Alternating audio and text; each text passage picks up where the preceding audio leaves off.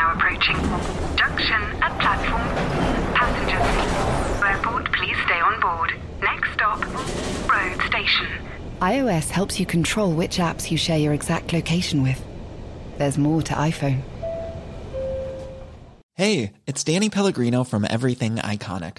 Ready to upgrade your style game without blowing your budget? Check out Quince. They've got all the good stuff shirts and polos, activewear, and fine leather goods, all at 50 to 80% less than other high end brands. And the best part? They're all about safe, ethical, and responsible manufacturing. Get that luxury vibe without the luxury price tag. Hit up quince.com slash upgrade for free shipping and 365 day returns on your next order. That's quince.com slash upgrade.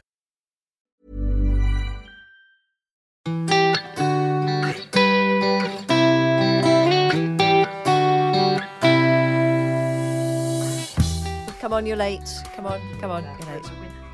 Jane's got wind.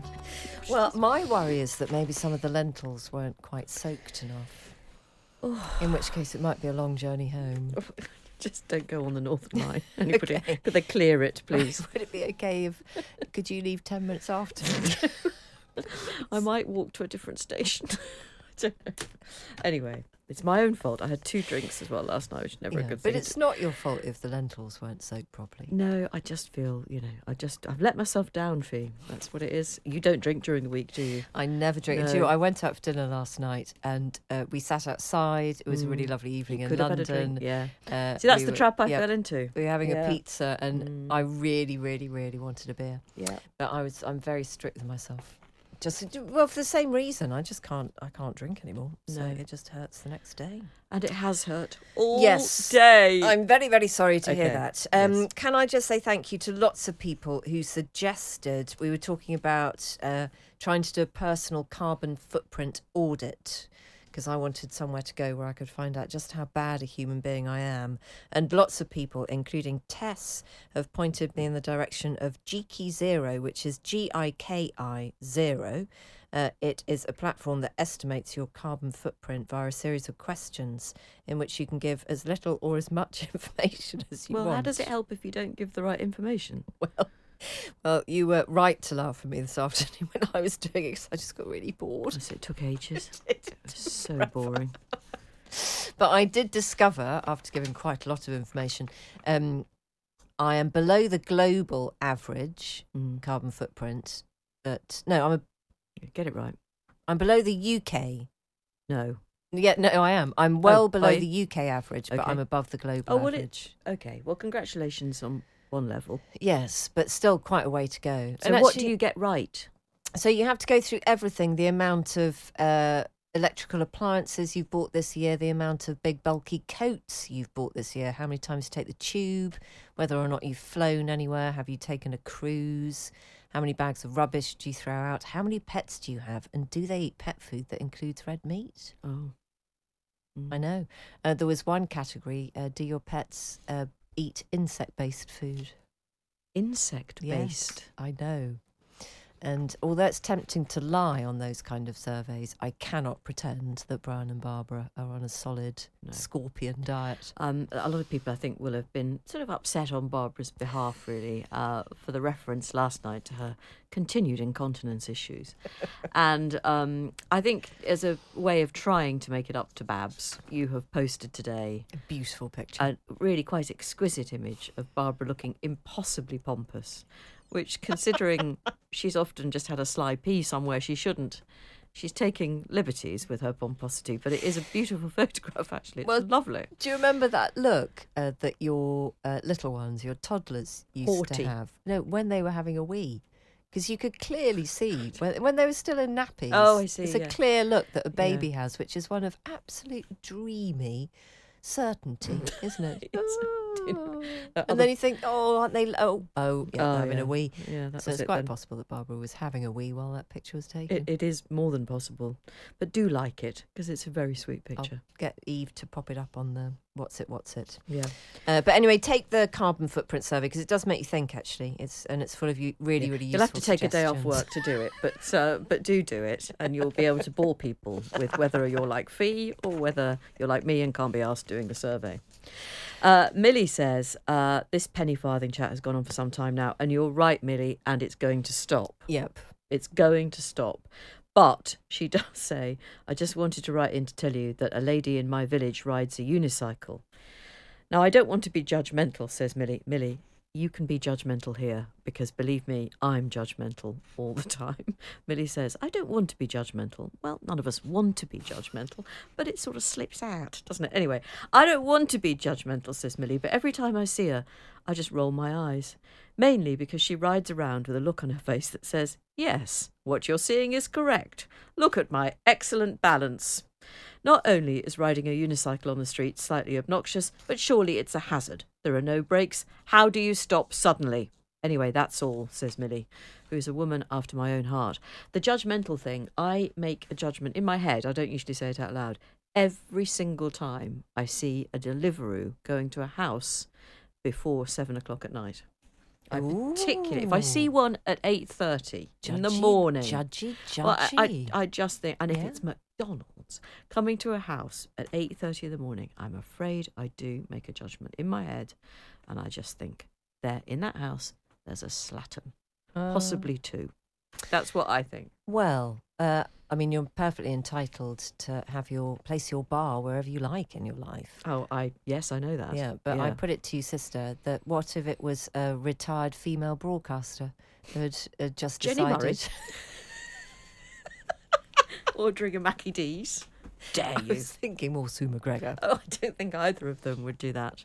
Um, No, but just imagine it might be No, you I'm not in saying- ten years' time. Oh, uh, listen, I, what I'm actually saying, I'm owning my own, the fact that I do make these judgments. I don't like myself for doing it. And I certainly am no stranger to a Deliveroo, I can no. assure you. But there's just something about, I can't help, my the little suburban judgmental voice in my head says, that's disgusting. That's disgusting. Why don't they just make some toast? That's what I think. Well, it's not right that I think that, but that's what I think. salted porridge.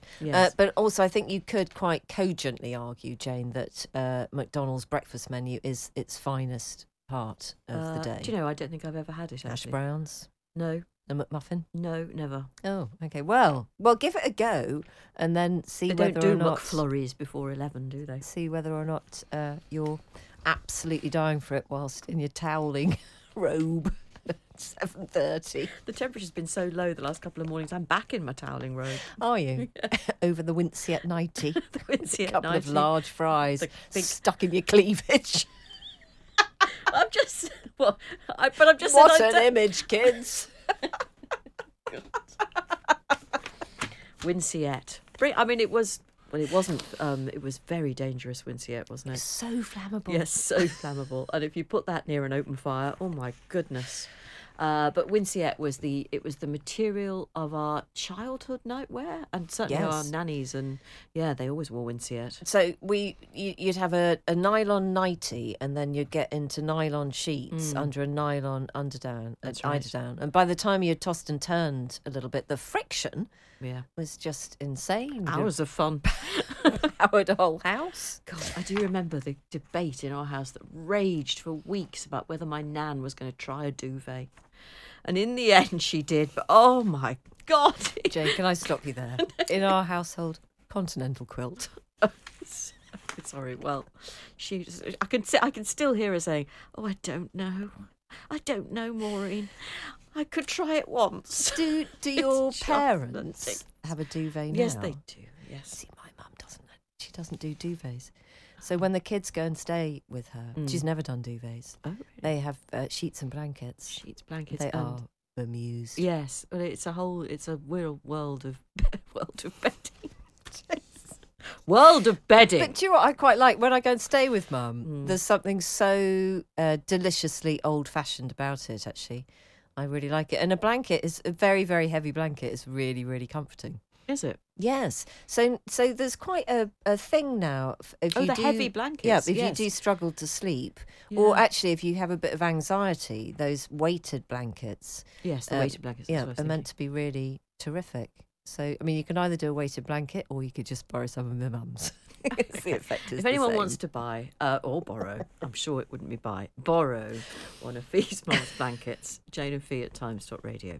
Uh, correction corner. Yeah. Uh, from a loyal listener in the US, Sarah. Hello, Sarah. On Monday, you read an email from a listener complaining that Trinity College is not the only is the only university in Ireland with which Americans are familiar.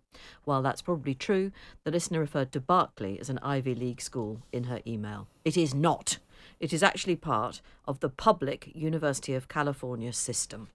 We'll, Oh. we'll get this straight at some point. I mean, it's interesting, uh, Sarah, because a lot of people, um, and they're wrong, think that the biggest and most prestigious higher education establishments in the UK are Oxford and Cambridge. And that's just nonsense. It's absolute rubbish. It's the University of Birmingham, closely followed by the University of Kent at Canterbury. Yes, and that's the truth of the matter. It so is. we spread that message loud and clear. Don't be in any way beguiled by this nonsense that you get about Oxford and Cambridge. Utter tripe.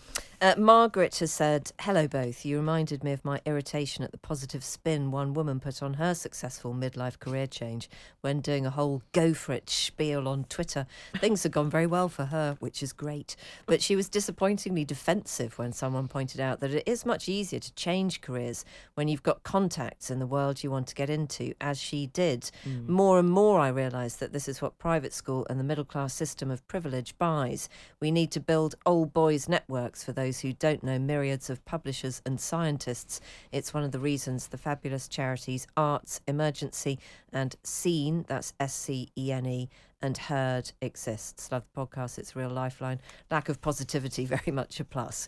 Uh, well, thank you for that, Margaret, and also for pointing that out because that is so true.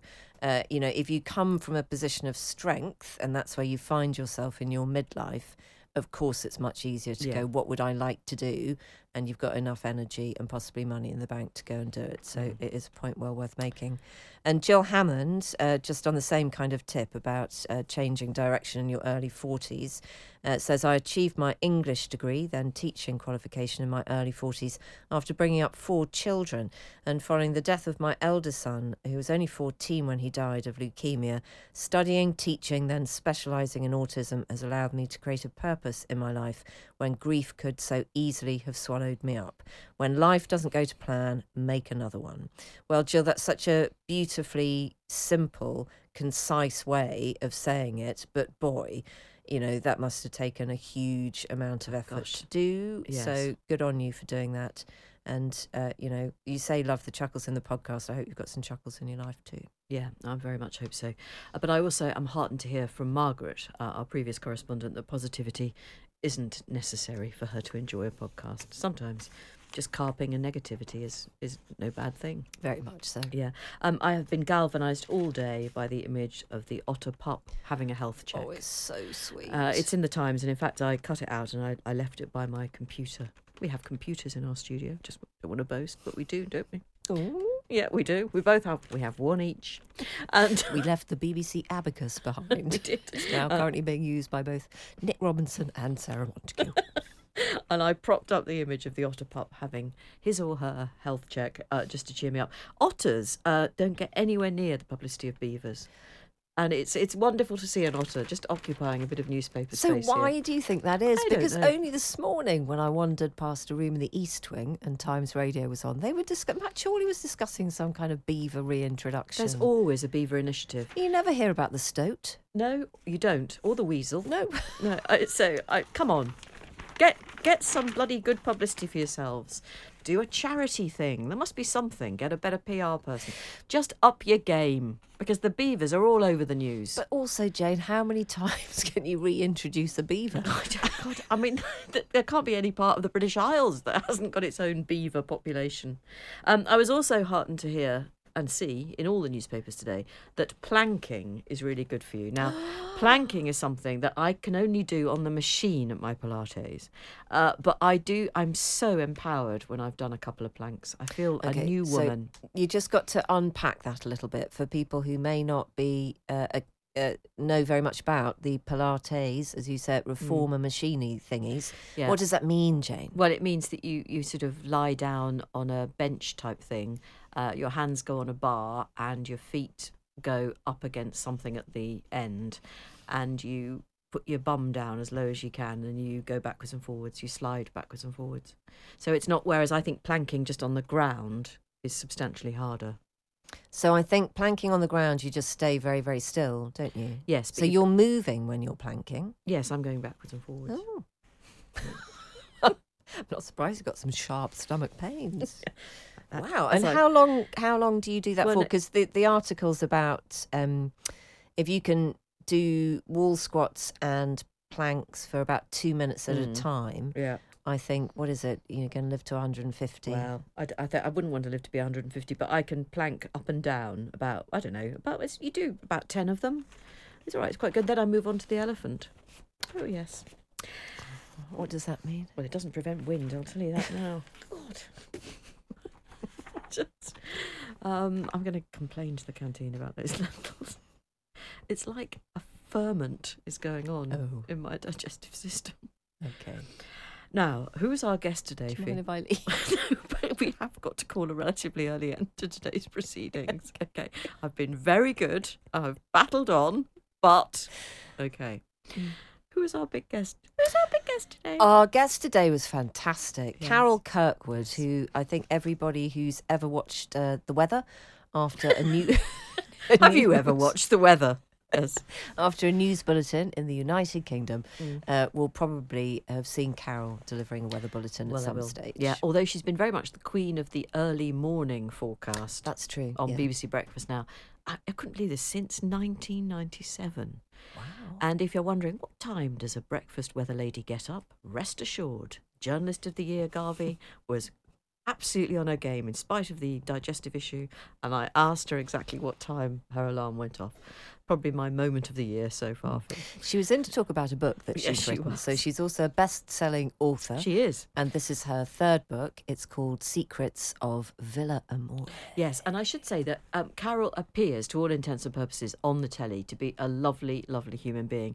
And I think we'd both say that uh, we hadn't met her before, before today, had we? No. And she genuinely appeared to be that person. Yeah, she didn't disappoint at no, all. she was really delightful. bright-eyed, bushy-tailed, Yep. and also what was so lovely, Jane, because sometimes you do think famous people who get book deals because it's not their first career, it's you know, An adjunct. it's an adjunct, it's Yeah. a luxurious add-on. Uh, that sometimes it's not that they're not dedicated to their writing or they don't discover that they love writing, but it's definitely not the place where they are absolutely effervescent about the joy of doing it. But Mm. but Carol is. She Yeah. clearly adores writing. Yes, Has it- come to it relatively late in life and absolutely bloody aced it. Yeah, she has completely aced it, and it clearly means a lot to her. You'll, you'll hear in the interview that she she puts a lot of work into these books. So um, she has written three, and uh, you'll find out about the third one in this interview and much else besides.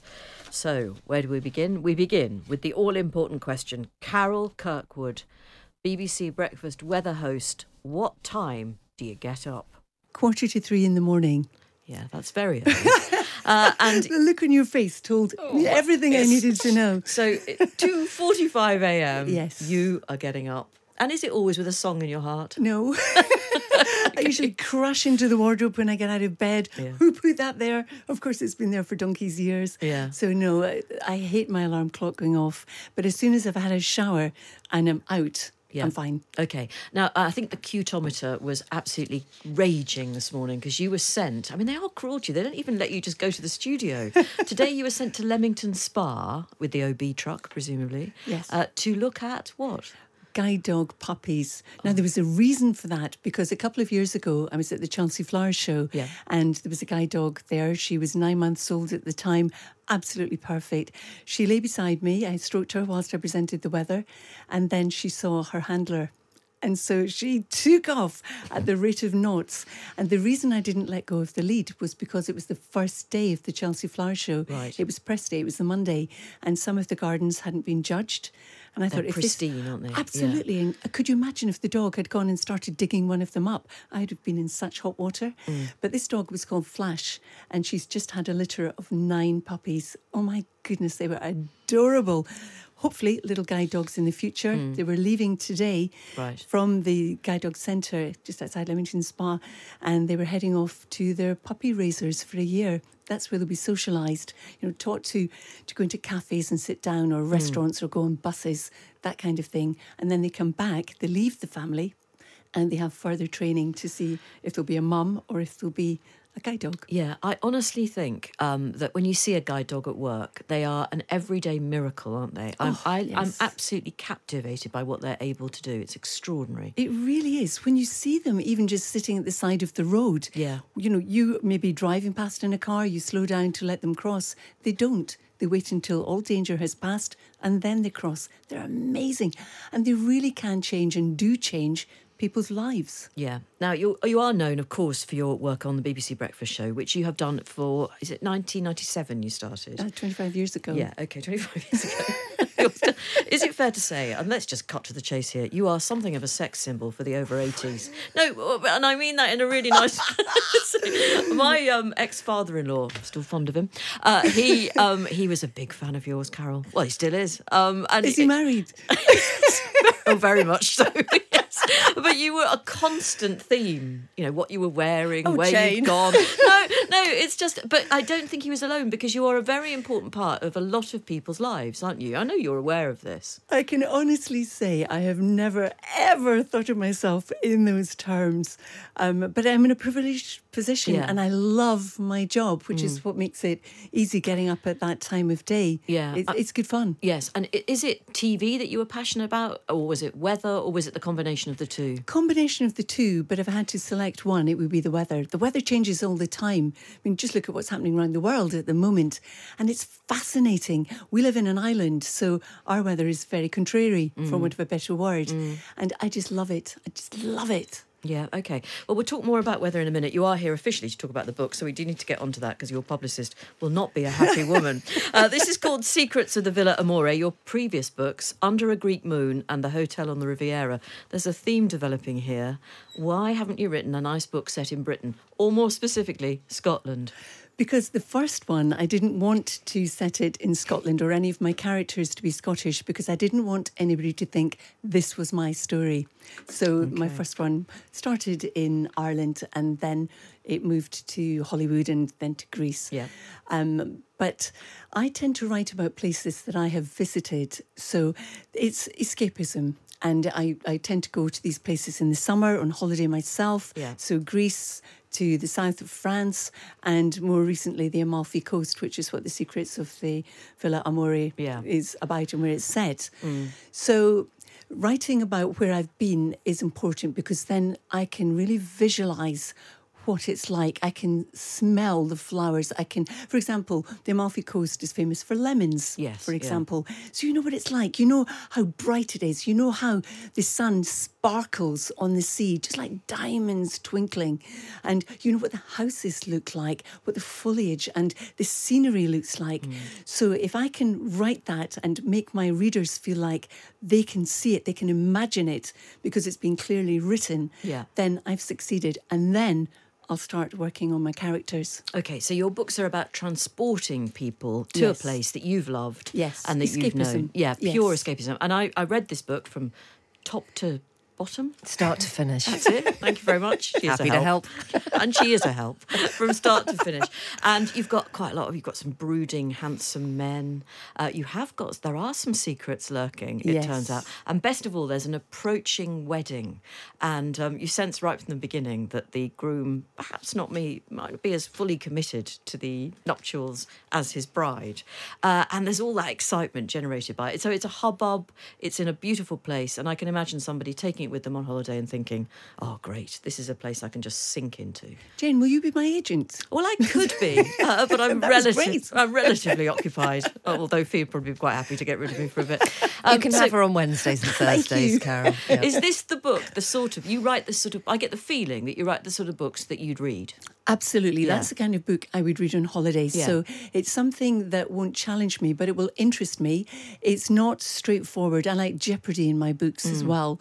So you may get to page 10 and think, oh, I know how this is going to end. They will end up with that person and they're going to get there through this means. Yeah. But that's not necessarily the case. So the wedding in this book might not be whom you think it's Yes. going to be that gets married. Yeah.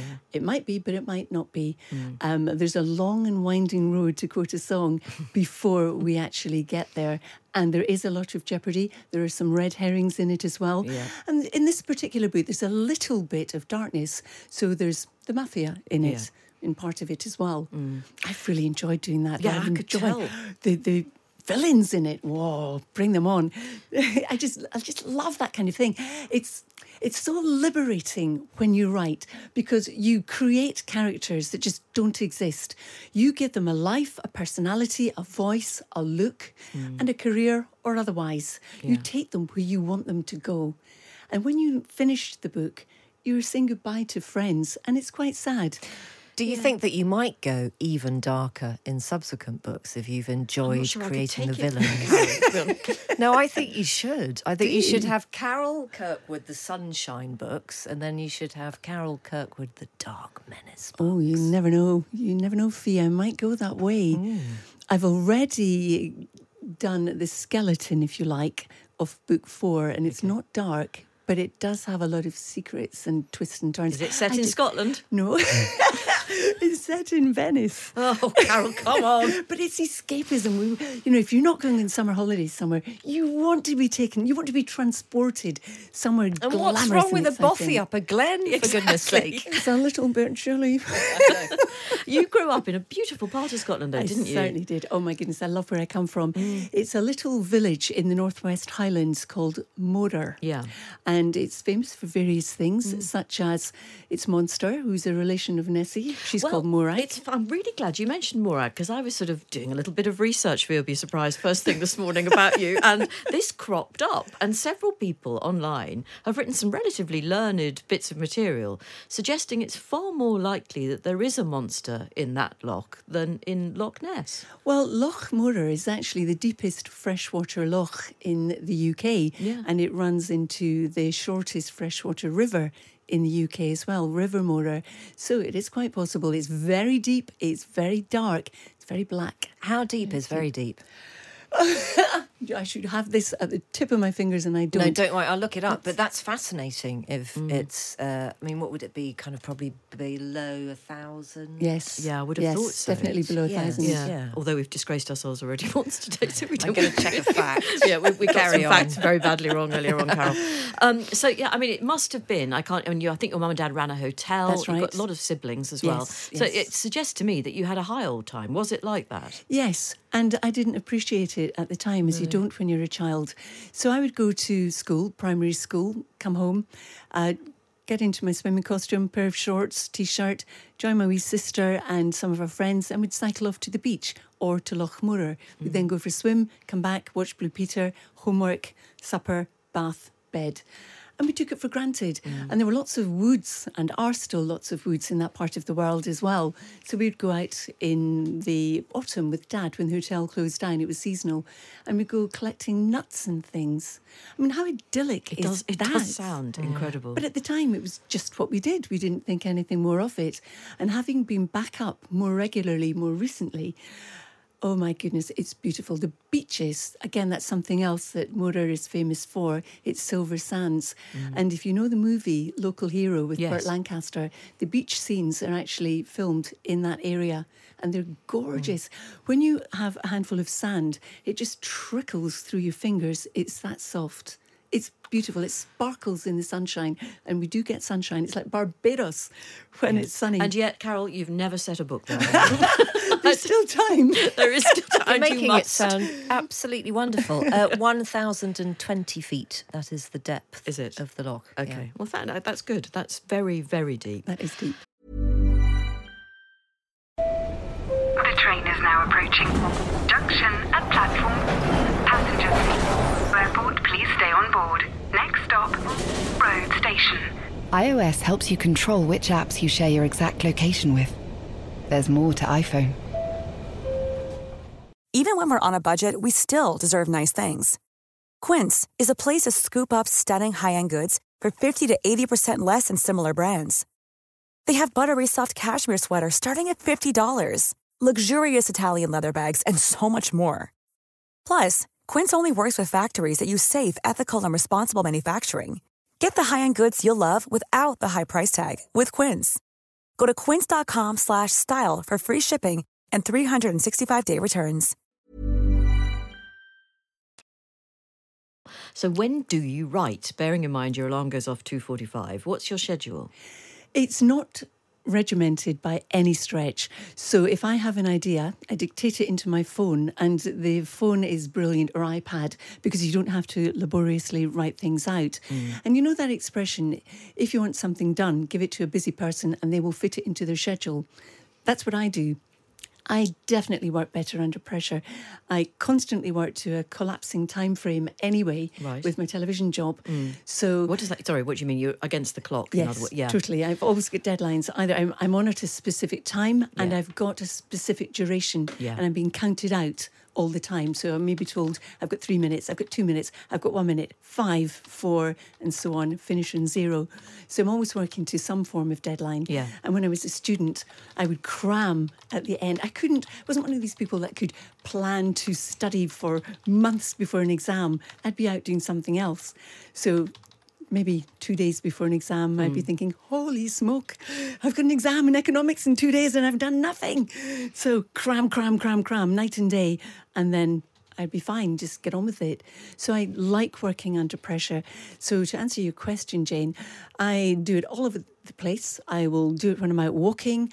Um, I'll come home and then maybe on a Friday when I'm not working at the BBC, Yeah. I will then construct something or a Saturday or a Sunday or maybe all three if I've got a deadline looming. Right. Okay. So you are. You're, it does sound as though you have your way of doing it, and you're going to keep on because it Yes. clearly suits you. Yes. Um, and did anybody try to dissuade you from writing? Did, Not at all. No, they Nobody, didn't. Okay. no. I mean, there has been, uh, I think it's fair to say, a spate of celebrity authors, and I have to say, on the whole, they have been tremendously successful. Is there much competition? I Oh, there's lots is of there? competition. What about isn't uh, Judge Rinder, for example? Yes, yes. Is he a friend of yours? I've met him and he's a really lovely gent. Yeah. But I don't look at it like that. I'm not writing for that reason. I'm not writing to be the best. I would love to be the best, Mm. but that's not my aim. I'm writing because I love it and I really enjoy writing. And I'm so grateful to everyone. And this is a brilliant opportunity to say thank you to anybody that has spent their hard earned cash buying Yeah. and reading one of my books. Yeah, just coming along with you on that trip. Yes. Um, I, I wonder, but people will be wondering how do you become a TV weather presenter? So you you went to uh, something I've not heard of, the BBC's secretarial Reserve. reserve. That's because I'm a thing. lot older than You you, know, Jane. you're about two years older than me. Um, I came along with Mary and Joseph, I think, but I wasn't Jesus. Um, um, it used to be a thing in the BBC where it was like a temporary agency that you with secretarial skills and production assistant skills, so that you could slot into any program and cover leave. Because, as you both know, the the BBC has different sort of things in that are specific to the BBC. So it might be departments or words that we use or abbreviations that we use. And if you've got somebody that can just slot into that job tomorrow and pick up and not have to have it all explained, mm-hmm. Then you're more productive immediately. and that's what you were. You That's were a what I member of that reserve. Yes. So can you put that down on your CV under languages? you can do BBC Speak. Loving your work. But And when No, I mean, how long did you last there before thinking? Mm, I think I'd like to be a bit more front of house. quite a long time. I wanted, in my childhood, remember I said that I used to love watching Blue Peter? My mother was a school teacher, and our education was of paramount importance to my parents, hmm. as was our television viewing. So we weren't allowed to watch just anything. It was Blue Peter and Newsround, and that was it. You didn't watch Magpie. No. No, I didn't either. We, do you know, we didn't even have ITV when I oh, was growing oh, up. good. I am glad to hear that, Carol. It's very common. Very vulgar channel. so carry on. we were hearing about your career, Carol. Yes, so so that was really important. Education was, and I wanted to be able to be Peter presenter because they looked like they were having a ball. Yeah. All the expeditions they went on, the elephant, famous elephant in the Yes. studio, the Christmas specials, the things that they made. I thought this is glorious. So I wrote to Biddy Baxter when I was twelve and asked how do I become a Blue Peter presenter? Mm. And she basically said, get yourself a degree and then get back in touch. But then in my class at school, there were only eight of us. That was the total class. In my whole school, there were about 30 pupils from primaries one to seven. So it was small. So I was a big fish mm. in a small pool. By the time I graduated, I was a minnow in an ocean. So my confidence wasn't as it had been as a child. Mm. So I wasn't confident enough to go in front of a camera in those days. But eventually, the BBC also has a training department where they train floor managers, presenters sometimes, um, directors, production assistants, and so on. So I ended up being a stooge presenter on that. When things were happening all around me, things were going wrong, and we were doing recorded live programs. So it was pretend again. It wasn't going out live, but you would record it as if it was. Yes. And I learned screeds from that, like talking to time, not laughing at somebody tripping over something in the studio or dropping something, you know, that kind of thing. And it was a really good training ground to later on in life become a presenter. And the meteorological training came in when exactly? So I joined the American Weather Channel, first of all. And had meteorolo- it's hard to say It hard to say. meteorological training. I'm not sure I said it, so don't no, worry. he said, he said it beautifully. Um, there with them, and then when they pulled out of Europe, I then joined the Met Office because the BBC were advertising for weather presenters on the news channel. It used to be called News 24 in the olden days. yeah. And as a result, I had to have four auditions. And then before you were allowed on television, you had to study meteorology at the Met College and pass exams. And then when you started, you weren't allowed loose in television. Even then, you were online. So everything you did was monitored until the BBC felt you were good enough and knew enough to actually go on with conviction. So, uh, where do you stand on? I mean, the real extreme weather that we're we're seeing all over Europe at the moment, and in other parts of the world as well, I should say. And Fi mentioned earlier the, the incredible, is it highest water temperature Yes, ever? right. Yes, the Mediterranean. Florida. No, there's one in yes. Florida today, which is over 100 degrees. And also the Mediterranean. The Mediterranean is roughly, excuse me, five degrees warmer than we'd expect it to be. So at its top temperature, it's 32 degrees. Right. That's that's pretty warm, and yeah. the temperatures around the Med as well. If we talk about the Med first of all, um, have been phenomenal, and the wildfires fanned by the wind as well. Over the next few days, the temperatures are going to come back down. Lastly, in Greece, um, to where they should be at this time of year. And although we might get another period of heat, we don't expect it to be as intense as this one. And this one was fairly extensive as well. Even temperatures like on the coast of Algeria, on the coast, bear in mind sea breezes will keep things that bit cooler, We're 50 degrees this week, inland 55. You can't actually imagine that. Now, some countries are geared up with air conditioning, we're not. So, but nonetheless, you go out, that is hot. And if it's a dry heat, it's really debilitating, and wildfires are a real risk. When do you think we, the audience, might change our attitude to our weather here? Because this summer we are still saying, "Oh God, it's a bit miserable, isn't it?" And and actually, quite po- possibly, we should be saying, "Thank goodness it is like this here," because we can actually carry on living. Yes, that's very true. Um, I think personally, I like the Four Seasons. Excuse me, but we're seeing less and less of the Four Seasons. They're all kind of blending one into the other these days. We have milder winters, and we are definitely seeing more extreme weather. And it's a really good question, Fi, as to when we'll change our attitude, because still now we still I see from the correspondence that I get, mm. we want a summer. We Yeah. I get lots of people writing in saying, when are we going to have a summer? We don't want the extreme heat that they've got on the continent at the moment. And I absolutely adhere to that. We don't for a whole host of reasons.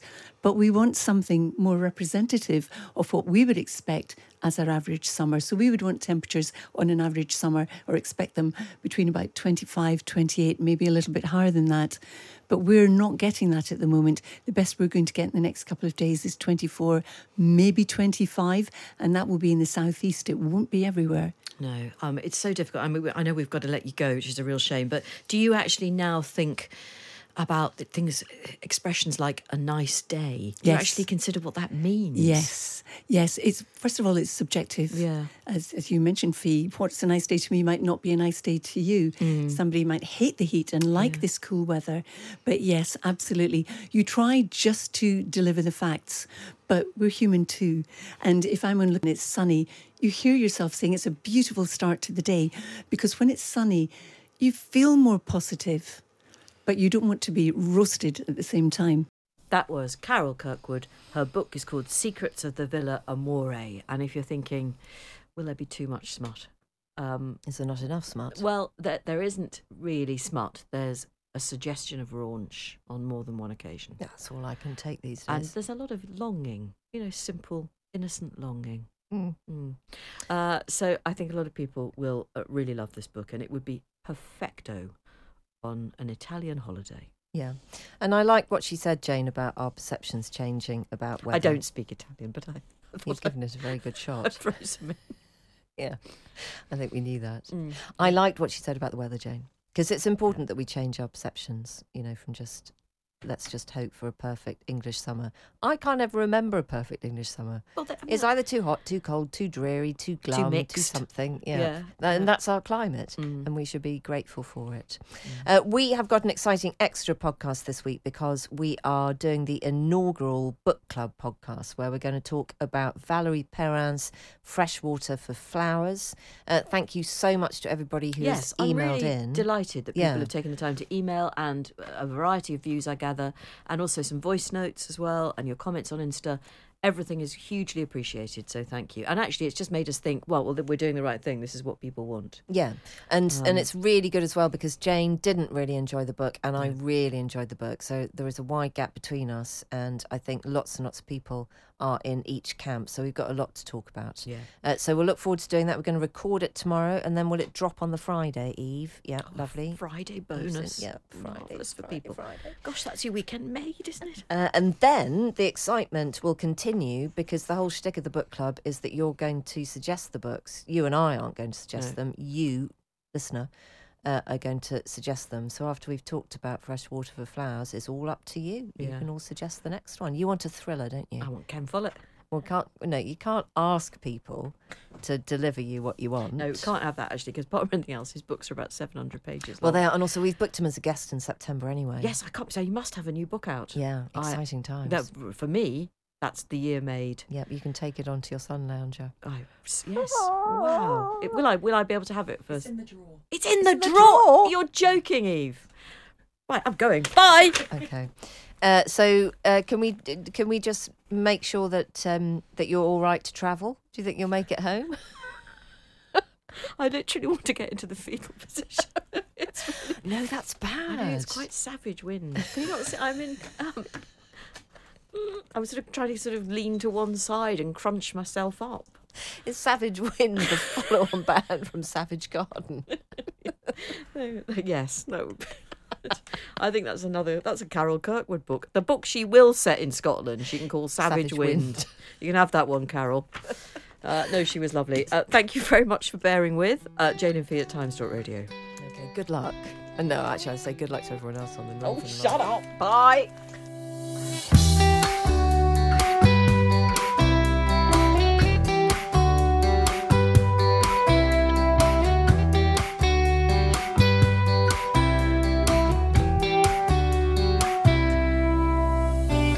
Well done for getting to the end of another episode of Off Air with Jane Garvey and Fi Glover. Our Times radio producer is Rosie Cutler, and the podcast executive producer is Henry Tribe. And don't forget, there is even more of us every afternoon on Times Radio. It's Monday to Thursday, 3 till 5. You can pop us on when you're pottering around the house or heading out in the car on the school run. or running a bank. Thank you for joining us, and we hope you can join us again on Off Air very soon. Don't be so silly. Running a bank? I know, ladies. A lady listener. I know, sorry.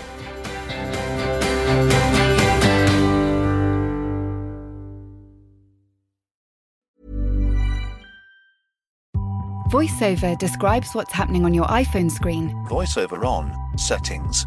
so you can navigate it just by listening. Books. Contacts. Calendar. Double tap to open. Breakfast with Anna from 10 to 11. And get on with your day. Accessibility. There's more to iPhone. Hey, it's Paige DeSorbo from Giggly Squad. High quality fashion without the price tag. Say hello to Quince. I'm snagging high-end essentials like cozy cashmere sweaters, sleek leather jackets, fine jewelry, and so much more. With Quince being 50 to 80% less than similar brands. And they partner with factories that prioritize safe, ethical, and responsible manufacturing. I love that. Luxury quality within reach. Go to quince.com slash style to get free shipping and 365 day returns on your next order. Quince.com slash style.